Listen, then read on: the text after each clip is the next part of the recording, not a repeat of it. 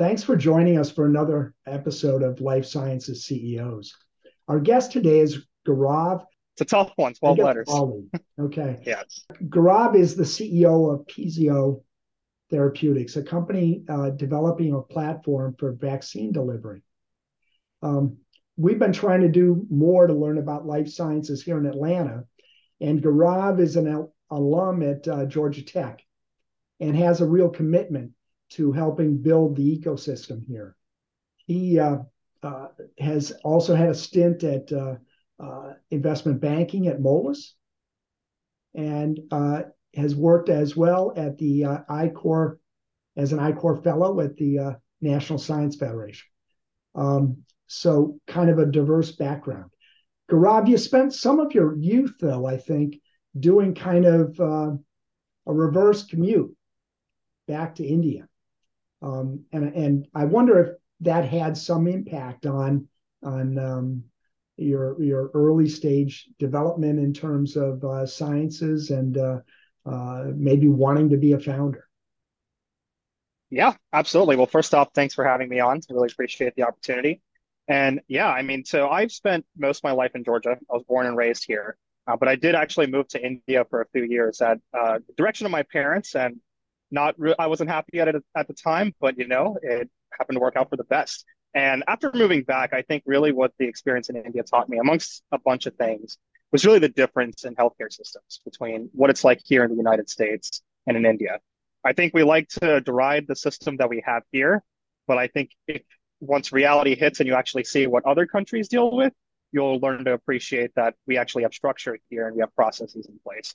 Uh, whereas in India, it's very decentralized. And I think there's an even more gap in terms of income uh, and access to healthcare. I think really it's if you have sufficient income and sufficient financial support, you get good access to healthcare, and what the government provides is insufficient. And so that was my motivation to really get into the industry, but I didn't know exactly how. Uh, I think I, originally I followed this cliche pathway of I'll be a doctor. I, I broke my hand when I was a kid. My pediatric doctor was truly incredible. And I thought, man, I want to be just like this guy. This is what I want to do. And so that's where I originally began. But early on, I actually got introduced to the field of synthetic biology. And so this was about eight years ago. And synthetic biology now has grown immense. We've had the IPO of two companies in the space, uh, Ginkgo Bioworks and Zymergen. Uh, but at the time, I think it, it, was growing quite a bit and not exactly where it is today. Um, so I originally got my start working on diagnostics. And during that time, the epidemic was breaking out uh, in Yemen with cholera. And so our focus was building biosensors to help detect some of the cholera in wastewater. So that was my early introduction. I began working in the space there in genetic engineering, really on the cutting edge of biotech. And then I happened to cross over at the University of Georgia, as much as a GT alum, I, I hate to admit, but I, I, did spend some time there. And that was my introduction into the world of vaccines. Uh, and so this was around 2017, 2018. We were working on viral vaccines for HIV. And my lesson from that was if it really takes six to eight weeks just to come up with a vaccine candidate, we're screwed in the, in the midst of a pandemic. And obviously, with COVID 19 now, we saw just that. And at the time, I'd heard of this company that wasn't as big as it is today uh, called Moderna. And they had gotten a grant from the Gates Foundation and then raised a bunch of money working in this field of mRNA. Uh, and at the time, we were looking at both mRNA and DNA vaccines, which there is one approved now in India. So I came back to Georgia Tech and I began to work in the space of frugal science, essentially building ultra low cost versions of commercial devices. And we wanted to apply that same methodology to improve the delivery of DNA and mRNA vaccines. And then the COVID 19 pandemic hit, our research basically accelerated, and we were able to publish a paper demonstrating a novel delivery platform that we developed for DNA vaccines. And now, fast forward a few years later, uh, with a couple million in the bank and additional proof of concept, we're now trying to translate the same platform for both DNA and mRNA vaccines. And I think it's really come full circle for me because I originally began working in global health. And now that's also a focus of our company is trying to help bridge the gap we saw during COVID of millions who didn't get access to the vaccines, um, mRNA in particular. And so we want to improve the safety, the affordability, the accessibility, and scalability of these medicines. And hopefully we can do just that. Let's talk for a minute about that fertile science because it seems um, so distant from what we typically think of as the scientific method. Um, how did you how did you get involved? What made you think that you could take um, you know simple products and turn them into something more valuable? And what's the thought process um, that enables you to to go through that journey? Do you have to think differently than you would normally in the scientific method? What's the thought process? Yeah, for sure. So I would say it still very much follows the scientific method. So I, I co-authored a, a review paper on frugal science, and we basically explained exactly how it works, which is you take a, the, the, fundamental principles of a process you want to look at. So in our case, for example, it's electroporation, which means you're using brief electric pulses to help get some material into a cell. We focus on DNA and RNA, but you can do other things. So fundamentally, what exactly is that? It's a short high voltage pulse. And so then you can look broadly and see, well, what are some other systems that are out there that fall under the constraints that we want to operate under, which are cost, access to power, scalability, et cetera, uh, and essentially find a complementary system that could work. And so we found out that barbecue lighters actually fall under similar constraints. They're produced in the millions, they don't require any access to power, and they actually produce short high voltage pulses. And we figured out that if you actually tune the mechanisms that are inside these lighters, you can get them to produce the exact pulses that you need to electrocute anything from bacteria to human cells, which is what we're doing in our case to deliver vaccines. Uh, but the process really does require you to think differently. It's uh, it's honestly unorthodoxy at its finest. You just basically need to take the box that you often operate under and smash that box. You need to look outside. You need to, in some cases, just look at things that are around you every day, like a ballpoint pen, maybe a cup of coffee as I'm sat at this coffee shop, and think, well, what could I do with this? What could this be used for? And it works in two different ways. It could be that you have a device that you're trying to find an alternative for, and you basically look at the fundamental principles and see what else is out there that could replicate that. Or you go the other way around. You find an object that you see around you every day and you think, well, what else could I use this for? And so we basically took this technology that's been around for decades and a scientific principle that's been around, I believe, for 150 years, discovered by Pierre Curie, and found out that besides just you know lighting a barbecue in, in the fine summer of the United States, you could actually use that to deliver medicines to people. That's it's just incredible to me um, that you could. It is.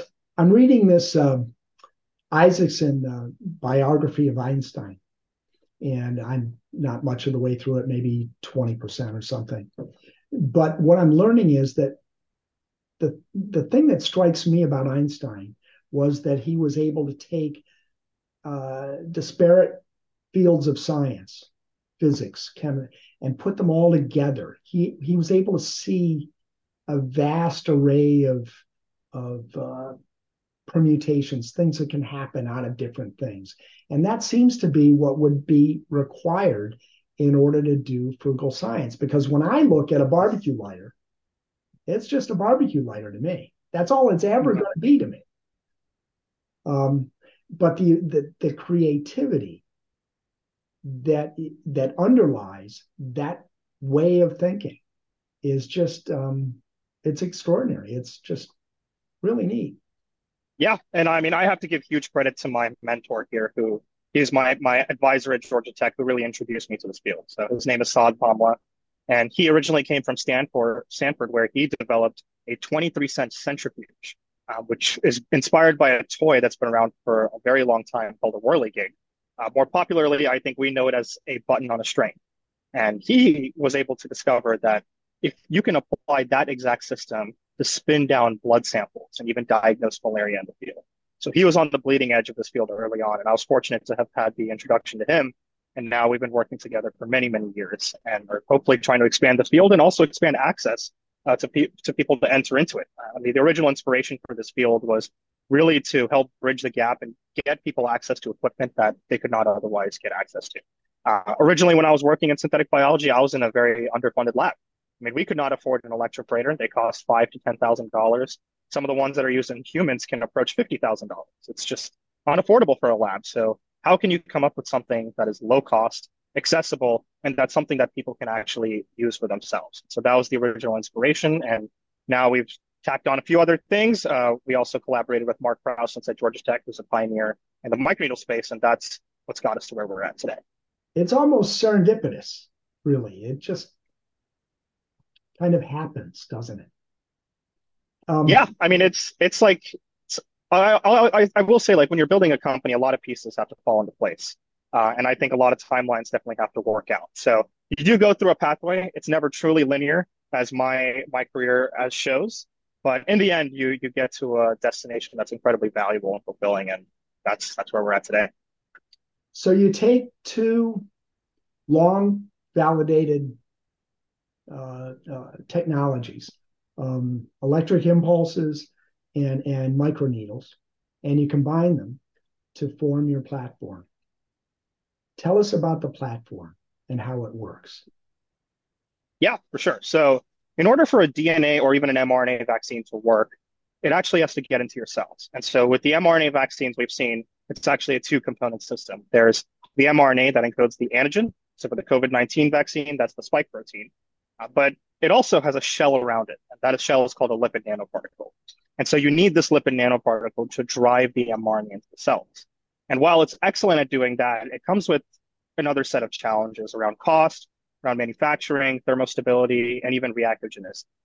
And so our approach is to take a technology that's been around for 40 years called electroporation, which is the use of brief electric pulses that basically do the same thing. They create pores in the cell membrane, and that allows your payload to enter. And by doing this, whether that's LNPs or electroporation, you're able to get hundredfold, thousandfold higher responses uh, with your vaccine or whatever payload you're actually delivering. And so, what our platform, the innovation that we're building on in this field, is that instead of using traditional uh, capacitance discharge machines, essentially complicated circuits, we found out that you can use a simple mechanism that's analogous to what's in a lighter to produce the same impulses. And then you can actually use microneedles, which function as electrodes, to conduct those pulses into your skin. So by doing so, you get highly targeted and localized delivery into your skin of a DNA or mRNA vaccine or other therapeutics if we want to deliver those. Uh, and in doing so, we're able to substantially improve immune responses, cuts the reactogenicity that you see with some of the other vaccines, and accelerates the development timelines and simplify the manufacturing. Um, so there's a lot of upstream and downstream advantages to using this approach uh, compared to what is now considered state of the art, which is lipid nanoparticles. Um, tell us about um, let's let's explore in more detail for a second some of the disadvantages of the lipid nanoparticle delivery system. Um, because there are many right? Um, and uh, it's a problem. I mean the, the big problem in biology today is not identifying the target, not even necessarily um, uh, identifying a, uh, a way to attack that target. It's the delivery. That's where all the yeah. problems lie. The delivery, it, manufacturing of that delivery system. That's the big bottleneck right now. And you seem to be solving it. Tell us about tell us about lipid nanoparticles. Tell the, the viewers why they're they're great, but they're difficult. Yeah, and, and, you're exactly right. Like people often try to disassociate drugs and drug delivery, but the reality is that they're two things that go hand in hand. You need drug and delivery for anything to actually work out. Um, lipid nanoparticles have, have a rich history, and obviously with the the Pfizer and the Moderna vaccines, we've seen the efficacy that they're able to deliver. So clearly they meet on the efficacy front, but they come with the other, like a, a substantial host of challenges. Um, the first is on the manufacturing and development side. Uh, LNPs often require screening for you to go and go after different targets. Um, it's not always the case that you can use the same formulation for two different uh, systems. So it's not always plug and play. So you may have to go through some initial screening time to actually find the exact delivery system you want for the payload you're going after. The second is on the manufacturing side. Uh, mRNA, we're actually able to manufacture in a pretty straightforward manner. And I think that's been aided by the history we've had in producing DNA. Uh, but producing lipid nanoparticles has been incredibly challenging. There's a whole host of complex machinery. Um, there was even an article published on either Pfizer or Moderna's system and capex that they made into developing the infrastructure to produce these. And it's a complex, multi-step process to actually synthesize them. And then even after you've synthesized them, there's a whole host of tests that you have to do to meet the FDA criteria in terms of purity, encapsulation, et cetera. And then you get to the thermostability challenges of having to store these vaccines at, at minus 80 degrees. So those are some of the upstream challenges we see. And then downstream with the delivery of these vaccines, I think you see some concerns around reactogenicity. Uh, I think while the, the profile of the safety was good, uh, I think you're seeing bigger side effects in a substantial portion of the population. Now, while they're not life threatening, they're still concerning. And I think in the US, we already have a problem with vaccine hesitancy and acceptance. And I think now, if you add another host of tolerability concerns, the uptake of these shots may not be as high. And I think while we've seen that during COVID, even now you're seeing that people may not be getting the boosters. Getting flu shots is already a barrier. Now, if you tell people that they have to take the day off work, uh, they may experience better fevers or chills. Are they really going to go in to get the shot, right? Unless it's some condition where there's no other option. So those are some of the other challenges we see. And then I think finally, the biggest one is cost. The cost of produce these, producing these vaccines is substantial. And I think we see that the COGS of using lipid nanoparticles as a delivery mechanism contributes to sometimes 40 or 50% of the overall cost of producing wow. these vaccines. So it can be substantial. Uh, and the supply chains for these were highly constrained during COVID. And I think even going so in the future, the expertise uh, for developing these is really limited to just a few companies. And so our mission obviously extends to global health, not just the United States and Europe. And so we want to make sure that other people in the world get access. And if only a few sites can actually produce these, that's not really amenable uh, to getting vaccines out there. And then finally, I think actually a new challenge that's emerging that's a bit unique in the space is on the intellectual property side. Uh, lipid nanoparticles, uh, people are making minor tweaks and patenting a new formulation. And then they're starting to sue each other, saying that you're infringing on that patent. So I think right now we're already seeing this between Moderna, Pfizer BioNTech, Arbutus, Acutus. There's just a whole host of patent infringement suits. And I think where this also plays a big role is for smaller companies that are trying to get into the space, they don't have the capital and they don't have the teams to fight some of these lawsuits. A simple threat of patent infringement could demolish a small company if it comes from a big pharma company. And so we're seeing a lot of these challenges that people are emphasizing. And I think now with how long the vaccines have been around, we're really trying, really understanding what these challenges are and what some potential ways to address them are. And so our hope is that by cutting out lipid nanoparticles from the formulation of mRNA vaccines, we can actually substantially improve the delivery and address this range of challenges. So you start out with this process through frugal science and and develop um, beginnings of a product. What do you do in terms of customer discovery as you begin to put uh, sort of the, the walls around a company? Right, exactly. And that this is the big thing. I think for scientists, it's very easy to talk about our technology. We can go on and on saying, oh, this is the cool thing we've developed. But at the end of the day, if people aren't willing to pay for what exactly you've developed, and if they're not, it's not actually addressing a problem that's out there in the market, it's not going to really have any value. So after we, while we were developing the technology, uh, we actually went through the the I-Corps program hosted by the National Science Foundation, where you have to interview a bunch of executive scientists and a diverse range of, uh, of other people uh, to really understand well, is there actually a problem in the market that you're addressing?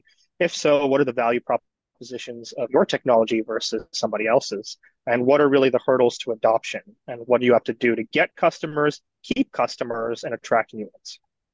And and so we did a bunch of these interviews, and this was during 2021. So it was an exciting time because the first vaccines were coming out. Uh, and we were understanding right then what the challenges companies were facing on the mRNA front were, and on the DNA front, which is also a focus for us. Uh, and so we did a substantial amount of that work. And the interesting part of it is that a lot of the interviews we got were through cold emails. Uh, I think this is something that people often underestimate the power of. Um, I got my job in investment banking through a cold email. Um, so I had learned from that what it's like to, you know, break into the industry. And the same thought was, well, I know a few, quite a few people in pharma, but there are places where I don't know people. So how do I reach out to them?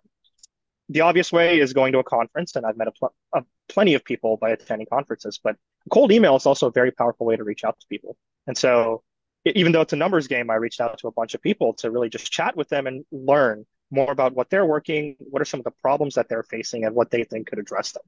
Uh, and in doing so, and after speaking to a bunch of people, that's basically help frame the thesis that we have for the company and also validate our hypothesis that there truly is a problem on the delivery front for DNA and mRNA, and we believe that we could actually address this.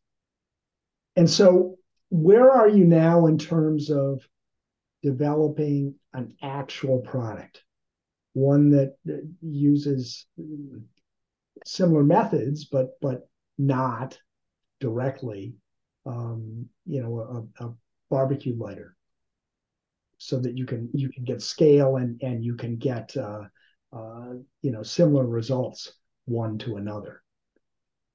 Yeah, for sure. So we've done proof of concept studies in animals. So that's really the founding work for the company. Um, since we set up late last year and closed our fundraising round early this year, we've been doing additional proof of concept work.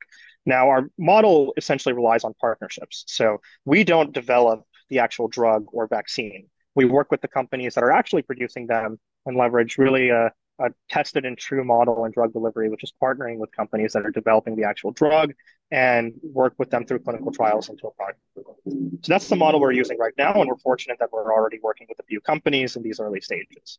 Um, so we expect that over the next few years that we will have the product cleared by the FDA and enter into some clinical trials. Uh, of course, there's always a long road with clinical trials, and it's not always predictable. Uh, the reality is, is that it's always a long shot in producing a drug. Um, but our hope is that our delivery platform can really add value to the to the companies that we're working with and the companies we will be working with. Uh, and so that's the overall goal, and we expect in over the next few years we'll be in some of these early clinical trials, phase one and phase two, and, over time we'll we'll be able to reach approval. How will that process, or do you do you imagine that process will work? In other words, um, will you do separate trials for each vaccine? Or can you do a singular trial with one vaccine and have it apply to many? Well, the latter would be the dream. And I don't think the FDA and, and the, the European uh, government have, are really on that front yet. Although I was at a conference recently and it looks like there's discussions on that front. Uh, because if you're using the same platform with minimal changes and you're just making minor tweaks and sequences, well, the hope is that you shouldn't have to do a massive clinical trial to get approval for a new target or a new payload. Um, so that is that would be the dream, uh, but I think from just regulatory constraints right now, that's not how it'll work. So we would go through clinical trials with every partner on different payloads, um, as is standard with any other drug delivery device. Uh, even with the syringe needle, you still have to use the same syringe needles uh, when you go through the clinical trial. Same thing with the pre-filled syringe and same thing with other similar technologies that are out there. So we would go through clinical trials for each of these targets, uh, and then hopefully the majority of them will work out, and then a product will be on the market. And so, how will that work? Will you license the platform to the drug company making the vaccine in exchange for a royalty and have them do the, the, the trial and pay for the trial? Or is that something you'll participate in directly? How, how do you see that working? Yeah, so I would say the former is the more popular model. Um, and that's something we're definitely adopting. I think, especially for working with companies that have sufficient funding and want to take the lead in the development of the programs, which often is the case with big pharma companies, then that's that's usually what we do.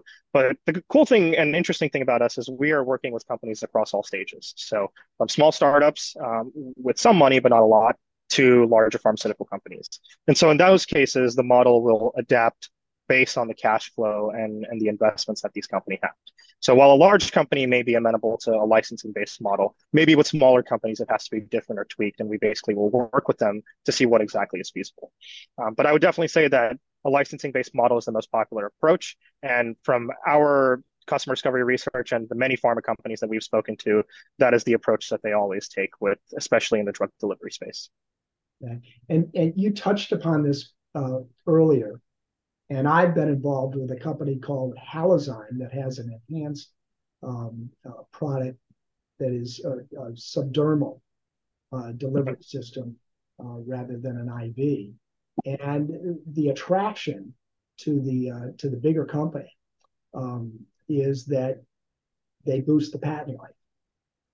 You know, it kind of starts. Would that be true um, in your case? Do you know? Um, and what would that process look like if you had to sort of apply for it? Yeah, so this this is certainly an interesting question, and I think this this especially piqued my interest seeing how insulin's been developed over the past few decades. I mean, we see that insulin is basically concentrated within a few companies, and they have figured out that they can extend their their IP for a very long duration with minimal changes. And so there's certainly interest in the drug delivery space, and I think Halozyme is the one that's pioneering that. I think it would apply to a narrower set of drugs. Um, I don't think it's always straightforward, and I think when you also look at that, there's the other question of clinical trials. Um, so there's a huge question on the regulatory front of will the FDA simply accept that, let's say, you use a new delivery method for an existing drug, uh, will that just be accepted? And will will the FDA say you don't have to do additional clinical trials? We believe the barrier threshold's already been met, and you can just use the new technology. Or will they ask for another pilot study to confirm that there's no difference in the safety and efficacy of a new delivery method versus the prior? Um, so that I think is the bigger question that comes. I think the IP side in some cases may be more straightforward, but I think the regulatory side can be unclear. But I think if you're able to match both of those and you see that yes, you can extend the patent and yes, there's a straightforward regulatory pathway, then I think the value becomes enormous. Uh, and especially, I think this decade we're seeing some blockbuster drugs uh, experience patent expiration. I think I think Keytruda is expiring later this decade, but I could be wrong. It is. Uh, I don't know. It, it is. is yeah. I'm, I'm I'm fairly certain that Halozyme is working on um, you know an alternative delivery method for it, and I'm hopeful that it would extend the patent. Although um, I'm also aware that there was a case in um, in Great Britain um, which kind of shot that down, at least mm. you know at least there. So we'll have to see what happens with it, but uh, uh, I'm hopeful that it might be the case for you. Um, yeah, and and I and I think the other approach that some companies have been taking, and obviously the, the producer of Keytruda is as well, is looking at combination therapies essentially combining it with other drugs and pipelines that other companies are developing. And there, the IP becomes very clear because it's novel since it's in the combination. Right. Uh, and so that's the other brilliant strategy. And obviously, I think the efficacy results we're seeing from the combination of Keytruda with other drugs is is pretty immense. Uh, so I think that's become a very obvious pathway for them. Right, and of course, you know, Moderna is working uh, uh with Merck on on yeah. Keytruda and supplementing uh, the efficacy there. So um, that could be a really good thing. So I understand that you are um, perhaps looking to uh, to extend uh, the the electropen past uh, vaccines to to uh, other therapeutic proteins and, and gene therapies as well. Tell us about that. Have you made progress there, or is that sort of the next step dream? Where do you stand in? Yeah, so those, that's certainly in our pipeline, and we've spoken to a few companies that are very interested in that space. I think electroporation has historically focused exclusively on vaccines. I think that's been the most popular approach, and certainly for us, I think the synergies are very obvious in the vaccine space, and that's why we focus especially on DNA and mRNA vaccines.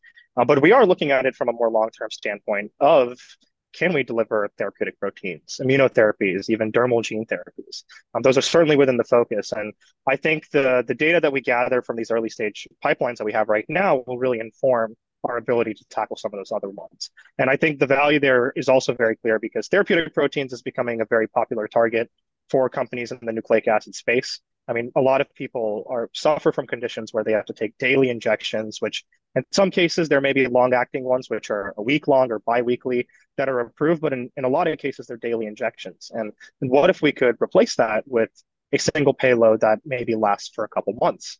Uh, maybe in the case of gene therapies, we've extended it to maybe permanent changes so that right. you could never have to take another shot again. But then again, the cost of those therapies and the regulatory barriers are a whole other story. Um, so it seems like the midway approach to that in the meantime is actually, well, could you have increase the duration out of expression of these payloads, like human growth hormone and testosterone, for example, for a period of time? Um, with the ultimate goal being, well, could you then develop a gene therapy that could actually just alter um, the makeup of a person so that that's now produced. That's now produced. And obviously, we've had many gene therapy approvals in the past few years, many in the cell therapy space as well. So it's rapidly growing, and I think it's very exciting to see the progress that's made there. Uh, and our hope is we can hopefully tackle that. Um, but we definitely feel that the the space that we're especially excited about is in vaccines. given that our pitch with our technology is that it's ultra low cost, under a dollar is the target. Uh, it's portable and it's rapidly scalable, which is especially is suitable for vaccines. But we do believe we can expand further into the therapeutic space. But the the difficult thing in genetic therapies is durability. And and you know, there's the the the risk that you might have to do it again and you can't. Mm-hmm. and and I would think that that your method would overcome that impediment. You'd be able yeah. to uh, to to administer as many times as you needed to. Correct. So this is this is a huge challenge in viral vectors. So I was working on viral vectors many years ago, and repeat dosing is is a huge concern. Uh, so that's why there's a huge push in the space to move from viral to non-viral delivery mechanisms. And I think this is where lipid nanoparticles are are making a lot of headway. Right. Uh, and our technology could, and I think uh, it it would be especially concentrated in the dermatology space. So there are a lot of conditions um, where gene therapies could be beneficial in dermatology, and I think our device is particularly suited to work in that space, given its localized delivery to the skin. Um, but there are other applications and variations of the technology that we could make to adapt it to other things. But your point is is well taken. Viral delivery is a huge concern. Even viral vectored vaccines have been a concern. I think that's why you have to either space out the shots by a huge margin, uh, or you you basically can't do repeat dosing. It has to be a single shot, which may have questions on the efficacy side. Um, but but that is definitely a huge concern with viral vectors, and I think we're seeing a push towards non-viral delivery as a result. Okay. okay. So 2022 was uh, not an easy easy year to uh, to raise funding. Um, you were able to raise two million dollars from from Open Philanthropy. Um, what was that process like? Yeah, it was it was a very brutal year to be fundraising for everybody. I think what we noticed in, in 2022 is that we're seeing a lot of cuts in biotech pipelines, um, and given how the market state was, a lot of VC firms wanted to restrict the cash that they had and particularly fund later stage assets. So it became less focused on seed series A and more into the growth space of companies that already have established pipelines. Maybe they need to go from phase two to phase three or go from phase three to filing for approval. And so that's where we saw the pivot. And even though we saw some massive rounds, that's really where they were concentrated. So for companies that are in earlier stages, still developing proof of concept for their technology, and there's still hurdles to overcome, it, it wasn't as easy. And I spoke to quite a few investors. Um, I mean, over 50 to 60 at a variety of different firms that I know. Uh, and this was just a common theme. Uh, but we were very fortunate to find Open Philanthropy, and their their mission very much aligns with ours, and that we really want to improve global health, improve the accessibility of medicines. And so they were, we had very productive discussions with them, and, and they were willing to invest in us, and we're incredibly grateful. But I think ultimately, like investing in a down year has its up benefits and its disadvantages. I think obviously raising larger rounds becomes much more difficult. In our case, that wasn't necessary, but for other companies that are in the space, that was a huge challenge. Uh, companies were raising money at lower valuations than their previous round, which was particularly hurt for both prior investors and the, the founding team. Um, and obviously for early stage companies, it was a challenge. But I think for us, it, it taught us a lot. Um, it also showed us how to really be proactive in predicting what cash flows you need when you need to fundraise and raising exactly how much you need. Uh, because for companies that are raising 50 million at 100 million dollar valuations, you've already diluted yourself half. So it's not very valuable to future investors as you keep going forward. Um, so a lot of lessons learned, but we were we're incredibly grateful to Open Philanthropy. They're an incredible partner. Uh, very thankful for them for investing in us, and there's a bunch of synergies that we're excited about as we go forward. Did, did your time at Moelis help you in that journey? And um, did yeah, you, I think go I think it did. it did. Did you? I, yeah, I think it did. Because you thought that you might need that experience in the future, or was it really a career path for you? It was really a career pathway. I, I I was working in the biotech group at the bank, and basically, I wanted to work where biotech meets business. And at the time, we had not closed our fundraising round, so that's why, realistically, I thought that that would have been a viable pathway. But it did teach me an immense amount. I think being in investment banking in 2022 is was is was one of the most valuable things anybody could have learned. I think you learned the special situations that companies had to go through to save cash and just keep employees and keep running. Uh, we learned about companies looking at alternative pathways to going public. I mean, SPACs were common in the past. There are companies that uh, basically have no pipelines left that are already listed, and they're essentially looking for someone else to take over. I think there are just random situations that popped up in 2022. And so being at the forefront of that and seeing those play out was definitely incredibly helpful. And obviously being at a, at a firm that specializes in M&A and restructuring, um, we know how the process works and I, have learned how the process works. And so as we go forward, at some point, there's always an exit strategy and a horizon that you have to look at. And so by being in, in that space, it's, it's really taught me how do you really look at that? Who do you need to speak to? How early do you need to build some of these relationships so that you're not basically waiting until the end moment to try to make a deal if you need to make a deal? So it was incredibly valuable. Uh, and 2022 is just a, a weird year for biotech and but it was an exciting year to, to be in banking, I suppose. I can tell you as I look at all the red on my screen, 2023 isn't much better. yeah. Yeah, it isn't. And I actually think for in terms of fundraising, it's going to be just as challenging, if not more. Uh, I think we are seeing massive rounds this year, and also biotech M&A is picking up. I mean, Pfizer bought Seagen for some 40 or 43 odd billion. Uh, Novartis has made acquisitions. J and J is still looking at, at, at M&A. Merck uh, also acquired a company, so it, it's becoming very, very active. Um, but still, I think the VC fundraising is especially pivoting to later later stage companies or very established teams. I think when when you have a team that's basically tapped from a big pharma company and you take their leadership that's leading the company, then those companies are going to raise massive rounds. But uh, I've, I mean, I've listened to other podcasts as well from VC investors on really what is the benefit of raising these rounds. Like we see a hundred, hundred fifty million dollar seed Series A. Like, what does that even mean? Like a company that has very little IP that probably is still in in vitro studies, having 150 million, and you're giving them five years of cash runway um, without really knowing how it'll play out. Um, and also, I think in these 150 million dollar rounds, it's it's not one person writing a 100 million check always. It's probably portioned like many different ways, and so you have a bunch of investors now that you answer to, a bunch of people that that you have to speak to and keep updated. And I think it makes things very much challenging. And so it's I think this has been like a test to see whether we could pivot from this milestone based fundraising model to just immense cash at day one and try to stretch it out as far as possible.